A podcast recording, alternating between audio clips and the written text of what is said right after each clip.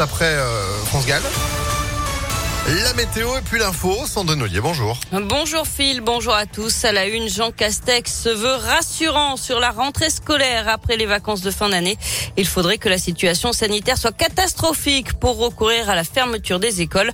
Pour autant, il faut se préparer au déploiement d'Omicron puisque les variants finissent toujours par s'imposer. Fin de citation. Une nouvelle opération de vaccination anti-Covid au centre de la Pardieu à partir de demain et jusqu'au 8 janvier jusqu'à 750 injections par jour avec du Moderna. Attention, c'est donc réservé aux plus de 30 ans.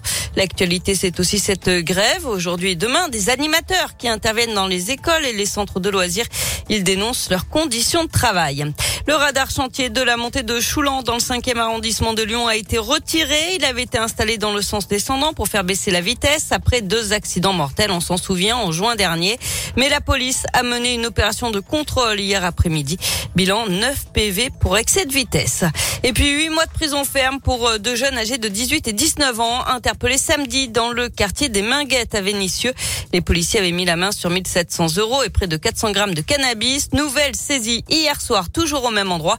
Plus de 330 grammes de cannabis sous forme de résine ou d'herbe et une nouvelle interpellation. Direction Villeurbanne à présent avec un beau projet, une colocation entre une vingtaine de personnes valides ou porteuses de handicap. Ce type de maison partagée se développe partout en France, notamment grâce à l'association Simon de Sirène. Le but proposer un logement à des personnes dont la vie a été bouleversée.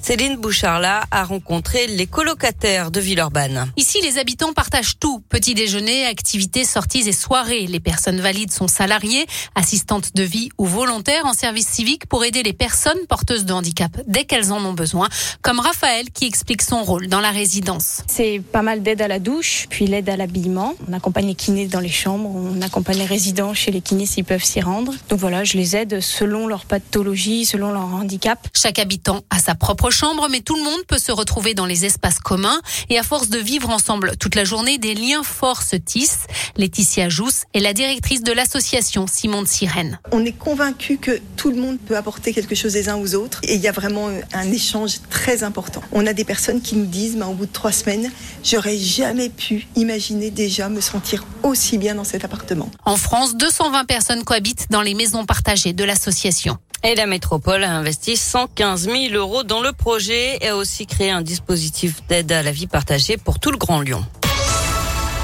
Un mot de foot, Anthony Lopez nommé pour le titre de joueur du mois de novembre en Ligue 1. Le gardien lyonnais est face au Brestois Romain Favre et au Rennais Gaëtan Laborde. Et puis la finale de Colanta la légende, c'est ce soir à 21h05 sur TF1, mais elle pourrait ne désigner aucun candidat selon le Parisien aujourd'hui en France. Pour cause de tricherie, les 100 000 euros pourraient donc être reversés à la fondation Bertrand Camel, un candidat en 2020 décédé d'un cancer. Ce serait le mieux en fait. Hein. Ah oui. Ah oui, oui, avec toutes les histoires qu'il y a eu cette année. C'est ça, dossier après dossier. Oui, mais en même temps, c'était Colanta la légende. Donc, euh, oui. ils connaissaient toutes les astuces, les, les trucs, les machins. vraiment, ils se sont fait griller. Ah bah là, là, là, pour le coup, ils sont bien. Ça savait pas bien. être discret par contre. Non. Ah bah non, non, non, c'était légende, hein, pas discret. Merci beaucoup, Sandrine. Bon, la sentence est irrévocable. Vous êtes de retour dans une heure. À tout à l'heure. Allez, à tout à l'heure. L'actu continue en attendant ImpactFM.fr, 10h04. C'est la météo.